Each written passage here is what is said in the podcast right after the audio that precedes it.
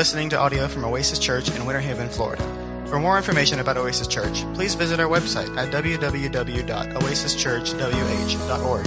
And thanks so much for listening.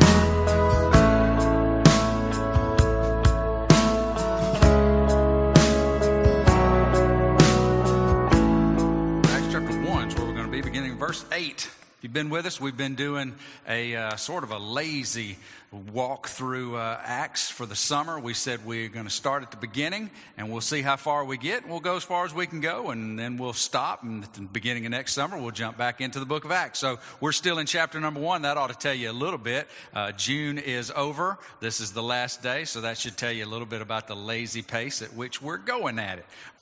But you will receive power, Jesus said when the Holy Spirit has come upon you, and you will be my witnesses. In Jerusalem and all Judea and Samaria and to the end of the earth. That is the hub around which the entire book of Acts rotates. The fact that Jesus is ascending, his work on earth is done. He has been crucified, buried, now risen, has been with the, uh, with the disciples and those that have been around him for a period of about 40 days to this point, And now he is ascending back up to the Father. He had made a promise earlier to these disciples and said, I'm going away but when I go away, I'm going to send you another comforter who will be with you in a similar yet different way in which I am with you. I am with you spatially. I am here with you traveling on foot, limited to where I can be at any given point. But God will send another comforter. And we know that person is the Holy Spirit who can be with you all in the same way. And the way Jesus has described just now is a way of power, a way of power like that none of them had ever experienced before. Only the kings, only the prophets, those that had been allowed to operate under the power of the Holy Spirit for a temporary time had experienced even somewhat of what we were going to be promised and given. He says, You're going to receive power and you are going to be my witnesses here in Jerusalem, in the surrounding area of Judea, in Samaria, and to the end of the earth. When he had said these things, verse number nine, as they were looking on, he was lifted up, and a cloud took him out of their sight. While they were gazing into heaven as he went, behold, two men stood by them in white robes and said, Men of Galilee, why do you stand looking into heaven? This Jesus who was taken up from you into heaven will come in the same way as you saw him go into heaven. Ladies and gentlemen, let me tell you, he's not come back yet in that same way in the clouds, visible to those who are his followers. And so that is a, a reminder to us that the best is yet to come. He is coming back. He will receive his own unto himself. We will go to be with him wherever he is. That victory is still yet to be experienced by us, even though it has been paid for and guaranteed guaranteed through the resurrection. Jesus is coming back. It could be today, and it's going to look very much like what they saw him leave like. So that's still on the horizon. That is our hope as followers of Jesus Christ, and that is the message that we are to communicate. That one who came from the Father, was crucified in our place for our sin, was raised again, and guarantee that that sacrifice was accepted, and a way has been made open for sinners like you and me to know God through the price that's been paid through Jesus Christ. That'd be a great place for a Amen. Okay. Chapter number one, verse number 12. This is where we're going to really start from. Then they returned to Jerusalem from the mount called Olivet, which is near Jerusalem, a Sabbath day's journey away. And when they had entered, they went up to the upper room where they were staying. Peter and John and James and Andrew, Philip and Thomas, Bartholomew, and Matthew, James the son of Alphaeus, and Simon the, Je- the zealot, and Judas, the son of James. All these, with one accord, were devoting themselves to prayer together with the women and Mary, the mother of Jesus, and his brothers. Verse number 15, Andy, let's keep going. In those days, Peter stood up among the brothers. The company of the persons was in all about 120. And he said, Brothers, the scripture had to be fulfilled, which the Holy Spirit spoke beforehand by the mouth of David concerning Judas, who became a guide to those who arrested Jesus. For he was numbered among us and was allotted his share in this ministry. Now, this man acquired a field, talking about Judas, this man acquired a field with the reward of his wickedness and falling headlong, he burst open in the middle, and all his bowels gushed out. And it became known to all the inhabitants of Jerusalem. So that field was called in their own language Akeldama, which is field of blood. And we pick up in verse 20 where Peter's talking again. For it is written in the book of Psalms, May his camp become desolate, and let there be no one to dwell in it and let another take his office. So, one of the men who have accompanied us during all the time that the Lord Jesus went in and out among us, beginning with the baptism of John until the day he was taken up from us, one of these men must become with us a witness to his resurrection. And they put forward two Joseph, called Barsabbas, who was also called Justus, and Matthias. And they prayed and said, You, Lord, who know the hearts of all, show which one of these two you have chosen to take the place in this ministry and apostleship from which Judas turned aside to go to his own place. And they cast lots for them, and the lot fell on Matthias, and he was numbered with the eleven apostles. Father, we ask that you'll take your word today and instruct us, give us a uh, confident assurance that we are hearing from you, and give us the courage to be obedient to whatever you say. First, in Jesus' name we pray. And everybody said, Okay, we're going to look at this passage here that, that just seems like a informational piece about what happened after Jesus ascended into the heavens, after his earthly ministry was complete. And in fact, that's exactly what we have. We see Luke in the book of Acts giving us a record of the first beginnings, or if you will, the, the, the, first parts of the new organization that began, we know of as the church, and some of its leaders and how it progressed from Jerusalem to Judea and then Samaria and to the ends of the earth. He shows us this historical account. And much of what we'll find in Acts is what would be called descriptive elements that we will find. Just Luke telling the story to the best of his ability so that his friend Theophilus, whoever that individual was, probably a Roman official, who he had first written the gospel about Jesus to, and now he's writing the second volume of his work, the Acts of the Apostles, as the continuation of Jesus' work. He's writing these things to help Theophilus understand just exactly what God was doing through these called apostles. So much of what we're going to find in the book of Acts is just a description of what happened.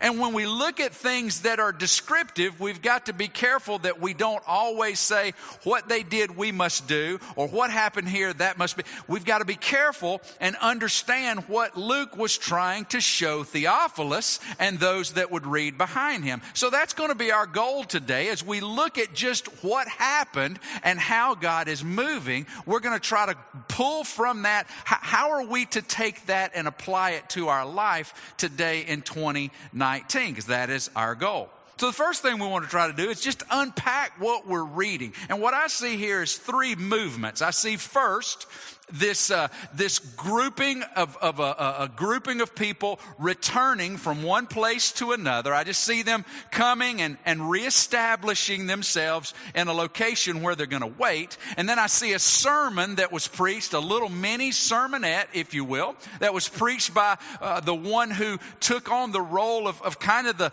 the head of this band. He stood and he proclaimed what he felt like God was leading. And then lastly, we're going to see a choice that we believe believe Jesus himself actually made. So a journey of return, a sermon that was preached, and a choice that was made. First, the, uh, the return journey. We see it in verse 12. Then they returned to Jerusalem from the mount called Olivet, which is near Jerusalem, a Sabbath day's journey away. This Mount of Olives, I had an opportunity to stand on the eastern edge of the city of Jerusalem uh, back a couple of years, and, and I stood there on what is the Mount of Olives. Now, it is not a mount full of olive trees anymore. In fact, it is a uh, it is a slope where you're going to find a graveyard. I mean, hundreds of of sepulchres on top of the ground. These tomb-like uh, apparatus where folks are buried, and it goes all the way down and even up the other side as you see the old city wall of Jerusalem. But it is on the eastern side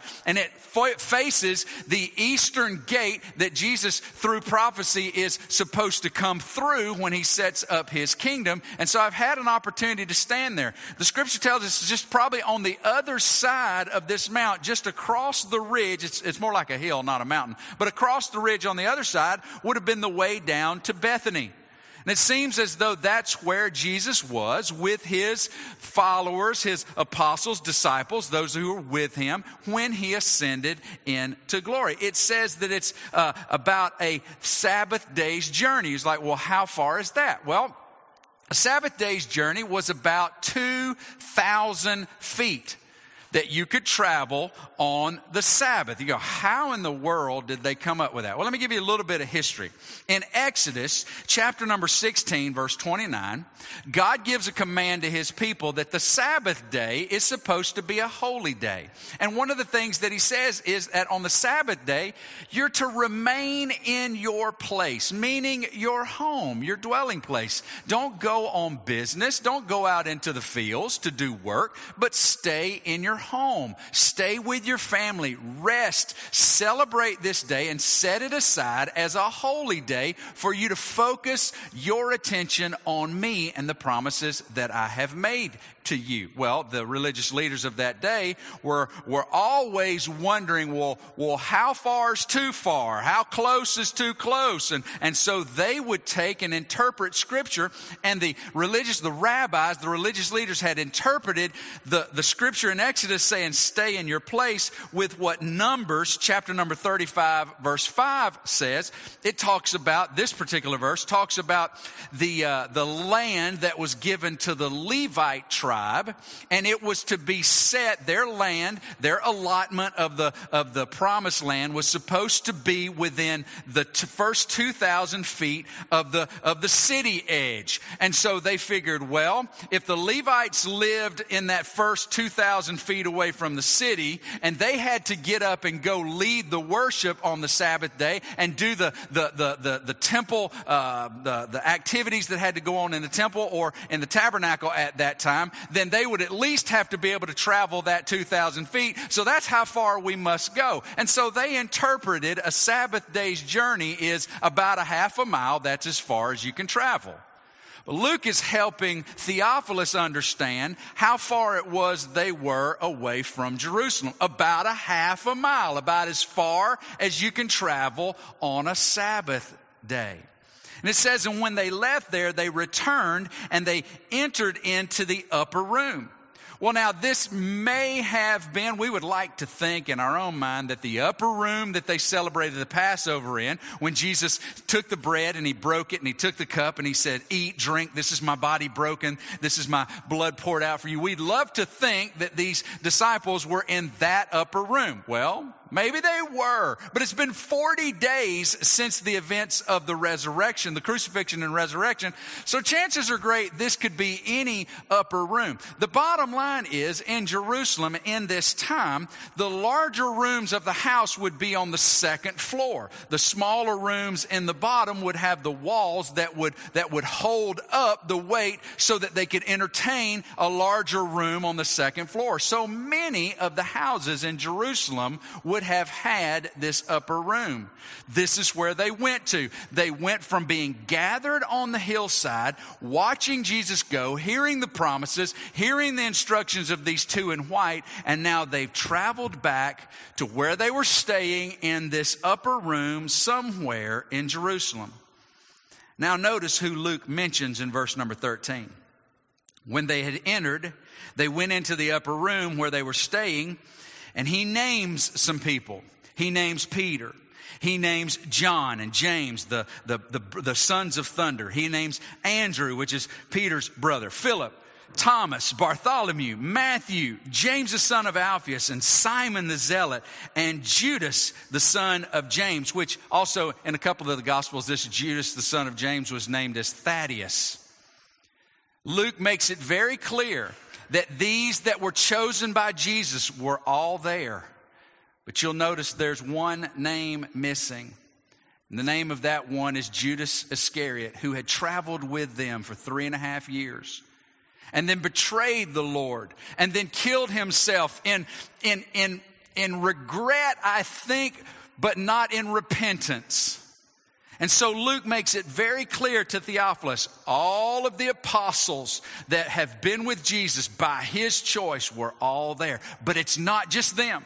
Because I think what Luke is doing is he's building the foundation of this new organization, this new organism, if you will, the church. And it's going to be built on the testimony of those that God has chosen, those that have witnessed and seen his actions, not the least of which is his death and resurrection. So all of the apostles are there, Theophilus, but not just them all these with one accord were devoting themselves to prayer together with the women. Now, in this time, the women of society had no rights whatsoever. They couldn't even testify in court. Yet Luke is saying, in this upper room, waiting the instruction or the giving of the Holy Spirit, you see the apostles that Jesus chose, these eyewitnesses, and also those women who were there, who were going to be instrumental in this thing called the church. And not only the women, but the mother of Jesus. And in the last part of verse 14, 14, notice what he said, and his brothers. Earlier in the gospel accounts, while Jesus is doing his ministry, while he is moving from place to place, preaching and proclaiming the kingdom, doing miracles, putting himself out there as legitimately Messiah. We see a couple of accounts where Mary and her other children come to Jesus in an attempt to try to stop this craziness that he's doing. To try to convince him, will you please come back home? Because what you're doing is setting yourself up against the authorities of our nation who are connected to the authorities in Rome. And Jesus, if you keep doing this, they're gonna kill you. Please, will you stop this madness and come home? What was underlying that desire to get Jesus to come home? The fact that none of his siblings believed he was who he was saying that he was. Will you please stop this and come home? But Luke makes it very clear in this account that the apostles were there waiting, the women were there waiting, Jesus' mama was there waiting, and guess who else was there? Jesus' own siblings. This word brothers, it's inclusive of not just the male, but also the, the feminine, the female. So it would be uh, like saying his brothers and sisters were there. The apostles that have seen that he chose, and they were witnesses. The women that no one else is willing to listen to but they're important to this organization that God's going to start, this organism that God's going to give birth to. And not only that, those that, that were convinced he was crazy are there as well, his own brothers and sisters, of which are included James and Jude, the authors of the New Testament letters given to their name. Not only that, I'll sneak down into verse number 15 where it says the company of persons was in all about 120. So from that place on the hillside on the Mount of Olivet, they come over and they find themselves in this upper room about 120 strong. Now, on a, a, good solid day at Oasis Church, we've been running about 150, 100 and, you know, somewhere 150, 135, somewhere in that neighborhood. So just imagine this number. This is about how many folks were in that upper room. I would venture to say that room was not as big as this one. And I, am confident that there was no such thing as climate control until the advent of electricity. And deodorant had probably not made its way onto the scene either. So, about 120 of us, if you would imagine, packed in a Greyhound with a few uh, windows open, that's probably about what they were experiencing. Why in the world would they be doing that with no doubt kids and, and, and wh- why? Because the one they had just saw said to wait. So they made their journey and they were together in this place. So we see their return. Now we see this sermon. Peter, who's been notorious for being the first one to speak, but also the first one to put his foot in his mouth. I have that problem, y'all. I know, listen, let, let, some of y'all have such a hard time believing that. And I know, and I, I appreciate uh, your grace in that. But I'm so quick to speak. I mean, there's not a subject that I don't have an opinion on. And I think pretty highly of my opinion. In fact, I'll try to convince you that it's the right one. And there have been times in my life that that quick to speak has ended up putting me in trouble where I've had to turn around and go, wow, I said that. I said that way too fast and I said that way too arrogantly and I'm sorry. I need to, I need to recount that. I need to recant and say, I don't know what I'm talking about. I've had to do that. Peter had the same problem. He was the first to step up and one of the most memorable ways that he stepped up was not with his tongue, but was with his sword when they were trying to take Jesus and he lops off the ear of one of the servants of the, of the priestly guard. And Jesus picks up the ear and kind of turns and I think looks at Peter like, you dummy. He puts the ear back on and says, put the sword down. It's not time for that. So Peter was notorious for stepping up and speaking. But I think probably for the very first time, Peter was taking on a role that God intended for him to take on. A role of, of not authority, but of leadership. You, you remember last week when we talked about Jesus on the, on the side of the, of the lake there with Peter who had betrayed, uh, had, had denied Jesus three times. And then Jesus was sitting with him on the shore and he asked him three questions. He says, Peter, do you, do you love me? Do you love me? Do you love me? And Peter's like, Yes, I love you. Yes, I love you, Lord. You know all things. You know I love you. And Jesus, what did he say? He said, He said, Feed my lambs, tend my sheep, feed my sheep. Jesus had a plan for Peter. It involved leadership. It, it, it, involved taking his strength and putting it under the control of the Holy Spirit. And even though this is days before the Holy Spirit's coming, I think Peter sitting there with them just knew if anybody was going to address these things, it was going to have to be him because they were all probably waiting on him to speak, which is what he normally did. So the Bible says, in those days, somewhere between day 40 and day 50, which we're going to talk about in chapter number two, Peter stood up. And Peter had some things to say. Verse 16. Peter said, Brothers, the scripture had to be fulfilled. When the Holy Spirit spoke beforehand by the mouth of David concerning Judas, who became a guide to those who arrested Jesus. This is astounding. These Galileans who seem to not get anything that Jesus was talking about when he would reference Old Testament passages.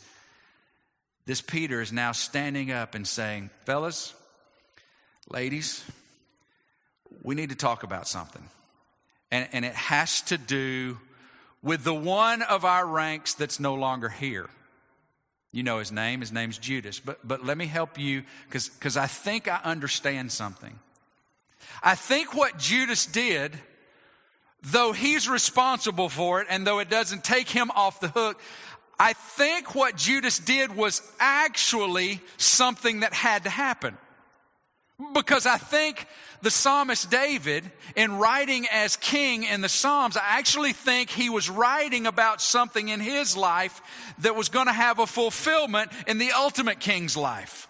And he's going to mention a couple of two Psalms here in just a second. And you go, well, how is it that Peter understands this now? Well, we don't know. Is it possible that Jesus had spent the last 40 days showing them different connections between him and the Old Testament? I think so. In fact, I think in the, in the book of Luke, where it talks about Jesus uh, interacting with the disciples on the road to Emmaus, when they were finished speaking with him, and just before he left, he began to explain to them all of those things in the Old Testament that had to do with him.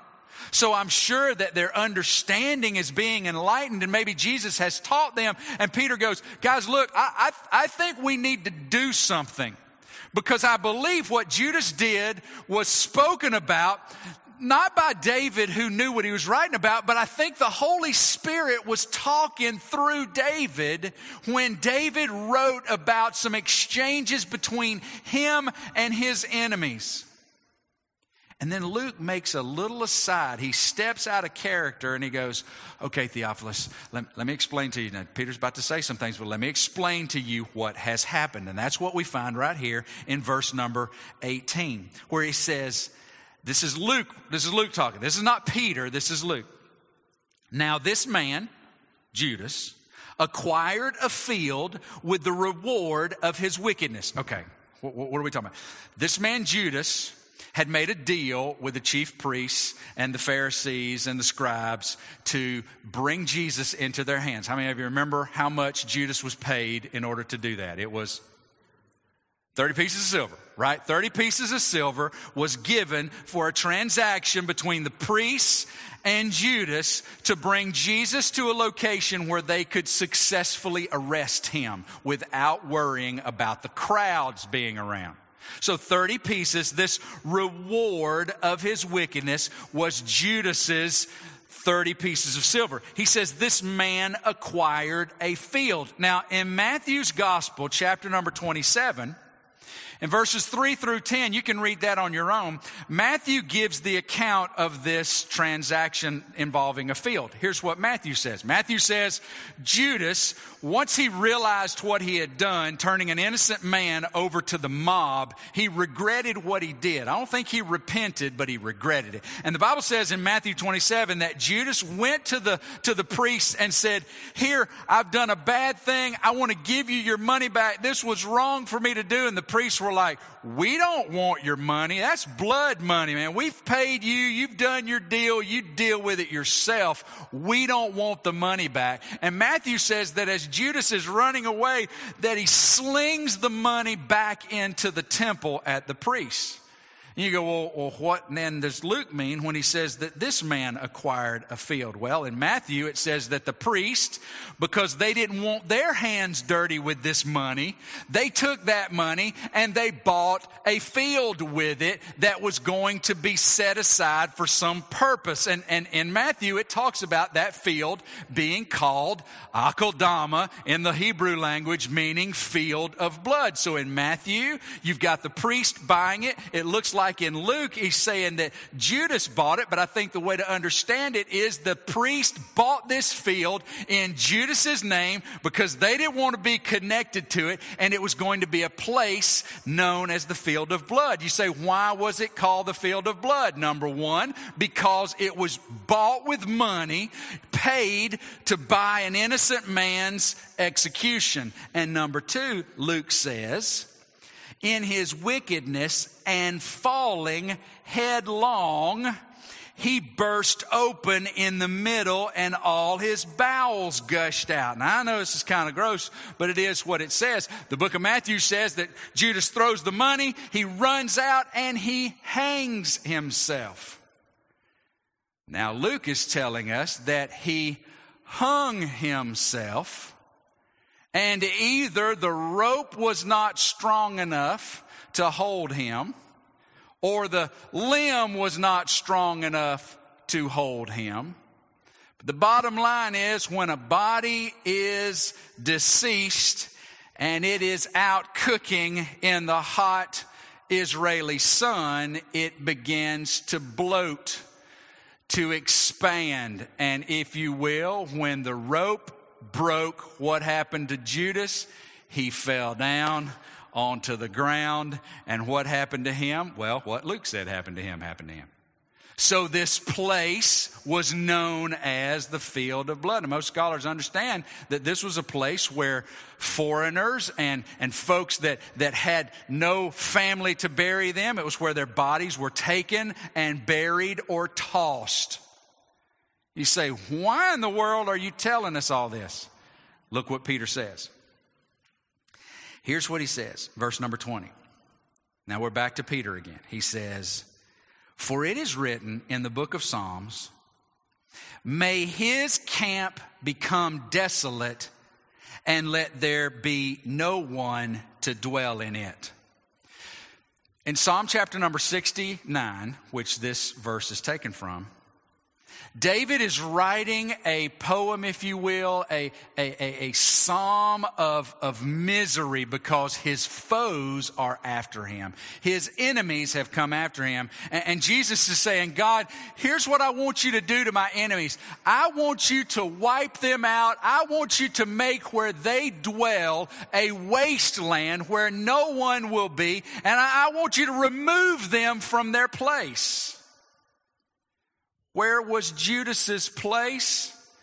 Based on the records in Jerusalem, this field that was purchased in his name.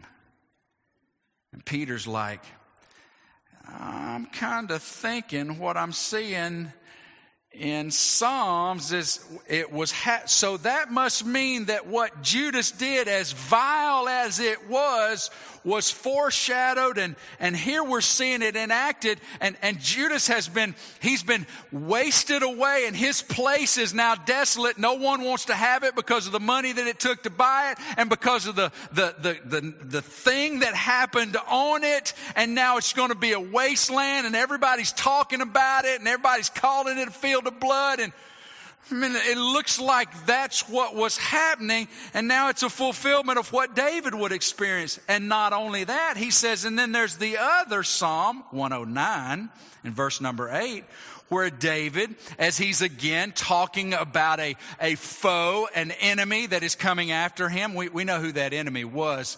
Most of the time was Saul, and others of the time it could have been Absalom, his son. But at any rate, one of those enemies of David, he says, God, here's what I want you to do. I want you to let another take his office.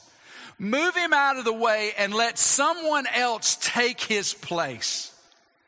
And Peter's going, Y'all, listen, I, I think we need to do something here because now I think the Holy Spirit was speaking through David when he's talking about his enemy that, that he wanted to become a waste and a, and a desolate place, and it is. And, and then he talks about another replacing him. And, and hey, do y'all remember what Jesus said in Matthew? Well, it wasn't Matthew 19 at the time, but y'all remember what Jesus said when he said that, that when he comes back, that the 12 of us are going to reign on 12 thrones with him. And me, Andrew, James, John, Bartholomew. There's only 11 of us, guys. You know what I think? I think we should look to replacing Judas on the basis of what God has said and what Jesus has told us is to gonna come about. Here's what I think we need to do. I think we need to pick some candidates at least two of them, and I think we need to replace Judas. But here's what's got to happen. He says they need to be someone in verse number 21. They need to be someone who's accompanied us during the whole time of Jesus' ministry. Why? Because we're going to be witnesses. And it needs to be somebody who's seen what we've seen and heard what we've heard. And not only that, in verse number 22, he says they really need to have been with us from the time Jesus was baptized all the way until the time of his his resurrection. We need to put someone in this place so that he can take the place of the one who's abandoned his place. And it needs to be someone who's seen and heard everything we've seen and heard so that we'll be a body of integrity again, having 12 of us that Jesus has chosen. Guys, that's what I think we need to do. They took two guys, they put two forward, verse number 23. Joseph, called Barsabbas, which is, uh, it's a, uh, it would be translated son of the Sabbath, who is also called by his Roman name Justus, and Matthias. So they're looking around at the 120 folks that are here, and they're looking around. They're like, "Okay, uh, how many of you? How many of you were at the baptism when Jesus was baptized?" And I would imagine a few of them probably raised their hand, like, uh, "Okay, anybody else? They, you've been with us? Y'all, y'all heard the voice and all? Okay, cool. So, if you guys keep your hands up, how many of y'all have been with us the whole time? Uh, you know, not you, Joe. I remember you, you left for a little while, you went home, and then you came back. How, and I'm sure some of them put their hands down, and the only two with, with the hands were still up, they were like, Yeah, Joseph and, uh, and Matthias, y'all been here the whole time, haven't you? Y'all were with us, and you've seen everything, you've heard everything we've heard okay, you, you guys, you guys will count. So they pull them forward and they go, look, these are the only two fellas that have been with us the whole time. They saw him ascend. They're here with us now. We've got two candidates. And guys, I think we need to replace Judas. That was the extent of Peter's sermon. And then we see in verse number 24, Jesus' choice. Notice what they said. And they prayed and said, You, Lord.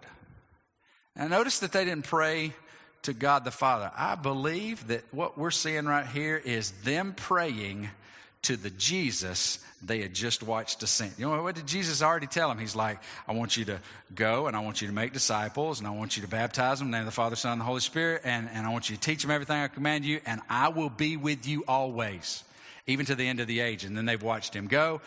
And I believe what they're doing is they're like, okay, Jesus, you're gone, but we believe that you are Messiah. And we know that God hears us and you're with Him. So, Lord, Here's what we need you to do. We think we're doing the right thing to the best of our ability. We, we recognize that there's some going on in the Old Testament dealing with, with what happened with Judas, and we think that you want us to have 12. So now, Lord, here's what we need you to do. You know the hearts of all. We've got Joseph, we got Matthias. These guys have been with us, but you know their hearts. You know what's going on in their life. Show which one of these two you've chosen to take the place in this ministry and the apostleship from which Judas turned aside to go to his own place. In John chapter 15, verse 16, Jesus told these 12 disciples, minus one, guys, you've not chosen me, I've chosen you. And so now they're on their face, 120 strong, going, Lord, uh, the best we know how, we're, we're, we're just wanting to be obedient. We're waiting, but, but we think this is what we need to do. Now we got these two guys here. Lord, we, we don't want to pick them. We don't know their hearts. We need you to pick them. And we want your will to be accomplished. Verse number 26 says something a little bizarre. It says, and they cast lots for them. They cast lots. Here's what they did. They probably had a dice or a rock that they either put uh, an inscription signifying Joseph and on the other one an inscription signifying Matthias and they put them probably in a bag where they shook them up. These dice, if you will. And you're like, wait a minute. These are followers of Jesus? Yeah. And, and they put the dice in the bag or the box and, and either they dumped out the bag or the box and watched which fell out first or they did kind of like I did in family Bible time with the tickets. I just stuck my hand down in the, in the bag and I, I reached around and I pulled out the first one. They cast lots. And you're like, why in the world would they do that? Well, here's why. Jesus wasn't there. Jesus wasn't talking. They weren't hearing him speak, but there was a tradition in Israel of Urim and Thummim. Those were two dice that the high priest was required to keep within his breastplate under God's instructions. And there were times in the Old Testament where God's will needed to be determined, de- de- determined or, or uh, uh, defined. And the whole, and the, the high priest would at various times have to take out the holy dice. And he would let God decide through the dice what his will was. Now, can God cause the right rock to fall out of the bag? Of course he can. Did he command the Old Testament Israelites at times to do that? Of course he did. Was the Holy Spirit there to guide them yet? No. So how are we going to figure it out? Guys, we got to pull out the dice. And to the best of their ability, rooted as closely to Scripture as they could, they put the dice in the bag, they dumped them out, or they reached in, and the lot fell on Matthias. And he was numbered with the 11. Now, if you want to know if I believe that God picked Matthias, I'm going to tell you, yes, I do believe God picked Matthias. Do I believe that God used the dice in the bag to decide which one? Yes, I do, because that's what he did at times in the Old Testament. Bottom line is, they were doing the best they could with what they had. Remember, Holy Spirit's not there for a couple more days.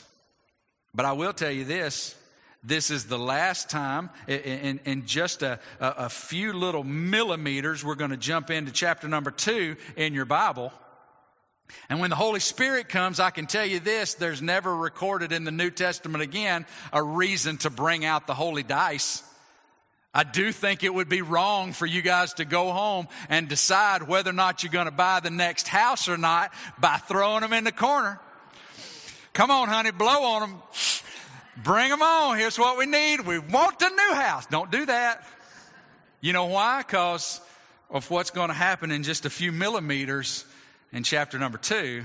And no need for that, but they did what they did.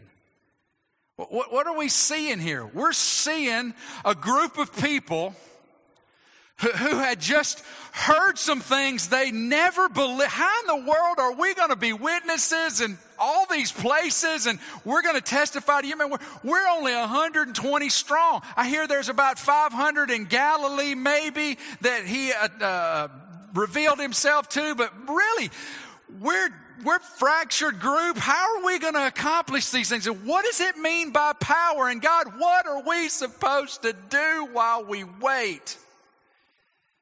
Peter says, The best I know to do is just take care of the things that we know are fractured right now to the best of our ability with what God has said. And they chose Matthias. And I think it was the right choice. And now the church is ready to be built on the witness of 12 that Jesus chose, the women and others that were there with them who are ready to go out and communicate the truth about Jesus. And it's going to get really exciting here in just a few days for us when we get to chapter number two. But, but what do we see here? I, I want to just tell you that I, as I observe some of these things, it's not prescriptive. Luke is not saying, do these things. There's no imperatives in here that says you need to do this and you need to do that. So, so what do we come away from? Here's some observations that I have of this passage that I see. And I'm going to call these the, the basics of obedience as it applies to, to the church. And that's what they were about to become. In just a few days, they were going to be birthed as a brand new organism. The community of the Spirit that had in common that thing that is the Holy Spirit keeping them and, and, and, and, locking them together. Here's what I see I see the basic building blocks of obedience being spilled out here.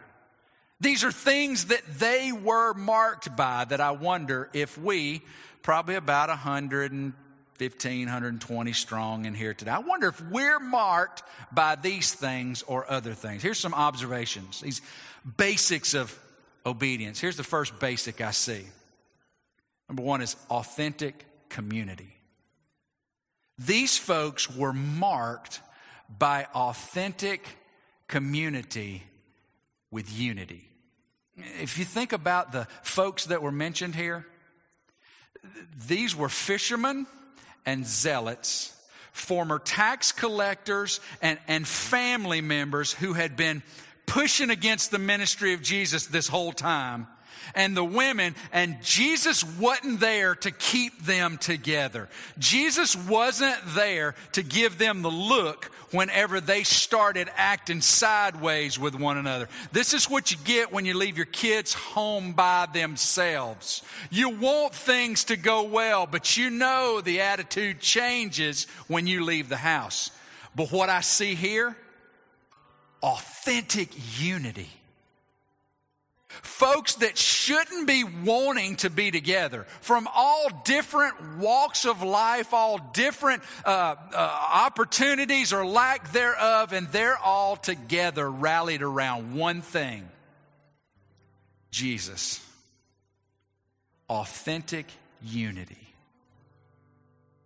I wonder if we're marked at Oasis Church, if you are marked as a portion of Oasis Church by your passion for real unity? Or are we marked by fragmentation, by division, or by independence and individuality? See, I think a lot of times in the Western church, it's a bunch of independent folks who come together and smile and give church answers and, and, and say things that they don't say all week long and sing together and listen together and then go back into their independence without really recognizing that this is about us. And it's about all of us so that when I'm on vacation and I walk into my mother in law's church, it really is about us. Or when we go a little further south and I walk into my mom and dad's church, it really is about us. And when I hang out with folks that may be of a, of a different denomination, but they name the name of Jesus Christ crucified and risen in our place and for our sin, it's about us. But how much of us is spent focused on me. How much of our time is spent on what divides us rather than on what unifies us? I see this basic of obedience being authentic unity. Is that something you're passionate about? Real unity? The second thing I see here in the basic of obedience is a hunger for prayer. Did you notice what it says? All of these were with one accord, unified, and they were devoting themselves to prayer. Now, I'm not talking about your prayer in your closet. That's awesome. But these folks were marked by prayer together. And they hungered for it. They knew they needed it. I think the Western church talks a lot about prayer. I don't see a lot of it happening. In fact, I don't see a lot of it happening here. And, and I know whose responsibility that is. So tonight, we're going to have some us prayer time at six o'clock. And we're not praying for sickness and we're not praying for, you know, traveling and things like that. We're, we're praying about God's purpose for this local body the folks who need to be affected by this local body and just by us being obedient. So if you got time tonight, six o'clock, we'll be right here praying together. Are we marked by prayer? I think it's a basic of obedience. I see the, the third basic obe- obedience is alignment with Scripture. What, what was Peter's focus in this little sermonette? It was Look, God said this, and I think He was not only talking about that then, but this now. And if this now, then I think we've got to align ourselves with this. This one being removed and this one being replaced. And I think that's what's happened to us. And I think we need to align ourselves with God's Word. A basic of obedience. What does God say, and how interested am I in aligning myself with what it says? You see, I think the Western church today, I think it's motivated by the knowledge of Scripture. What do we know about Scripture? What can we quote out of Scripture? What can we post about Scripture? What can we say about Scripture? But I think we're very lax in actually aligning ourselves with Scripture. Seems to be like this infant basic of obedience with this little baby church that's about to be birthed. So I see unity, a hunger for prayer, an alignment with Scripture and not just knowledge of Scripture. And then lastly, I see a wanting and seeking God's will. Wanting God's will more than anything else. Seeking God's will more than anything else. The band was going to play that song and you were going to sing. I asked Rhett to just sing it by himself because I wanted those words to kind of resonate with us as we go into this. This, this wanting Him and nothing else. And then seeking Him above all else. You see, I think the Western church is full of folks, not just this one. I think the Western church, the, the, the civilized world church, I think is full of wanting and seeking success. What do we got to do to be successful? Well, who defines what successful is? I think we're made up of folks that are wanting and seeking our own individual pursuits. What do I like? What do I want? What makes me happy? And then ultimately, I think we're a people that's seeking after our own desires. Rather than setting God's will right there, like, like these folks did, they went, God, we got a couple of folks that we think you might would want but ultimately, we don't want what we want, we want what you want. I just wonder if this church desires to be marked by a wanting of God's will and a seeking of God's will above all other pursuits. So, just an observation of this couple of steps of transition away from Jesus on earth to the Holy Spirit in the body we see these folks, I believe, reflecting the basics of obedience unity, prayer, alignment with Scripture, and a seeking of God's will. And the question is simple Are you marked by these basics of obedience? Is your life marked by this? maybe your life needs attention in all those. Or maybe there's one that, that God the Holy Spirit is just pounding on your heart right now, going, That's it. That's it. I want you to be unified. You're you're just contrary, you're independent, or you're you're just trying to do this thing on your own. I, I want you to walk together with the body. Or maybe he's saying, I, I want you, I know prayer doesn't make sense to you, but I want you to get in it anyway. Because that's where you're going to find strength. Or maybe it is this alignment with Scripture. You know it, but are you doing it? And maybe it is God's will that He's wanting you to want more than what you want. Bottom line is, like Peter in the 20, I don't know your heart but He does. So I'm going to ask us to pray. And I'm going to ask you to deal with whatever God nail, nails down in your heart and your mind. While we pray, if you'd like to have somebody pray with you, Mike and Tammy are over to the side. They'll be ready to pray with you over here in the, in the prayer corner. They'll also be there afterward. But you can do business right where you're at. But if you need, uh, if you need some folks to pray with you, we're available. Let's stand together.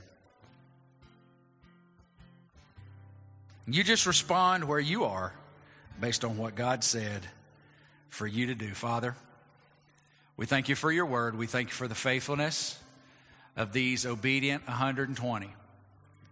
They, they had, um, I know that they were confused and, and they didn't even have the person of the Holy Spirit to lead them, yet they wanted to be obedient they, they wanted to be where you wanted them to be. They wanted to be doing what you wanted them doing.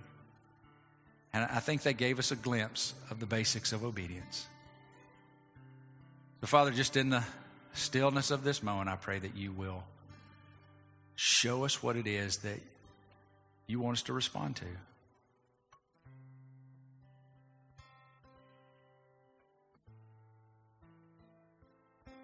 God, show us where unity is not our passion. Give us the courage to draw into the body that you've designed for a purpose. God, give us a hunger for prayer. Give us a desire to want to come before you with the expectation that you want to communicate to us.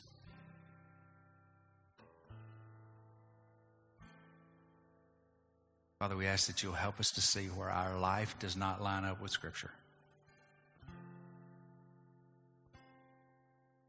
Help us to be obedient.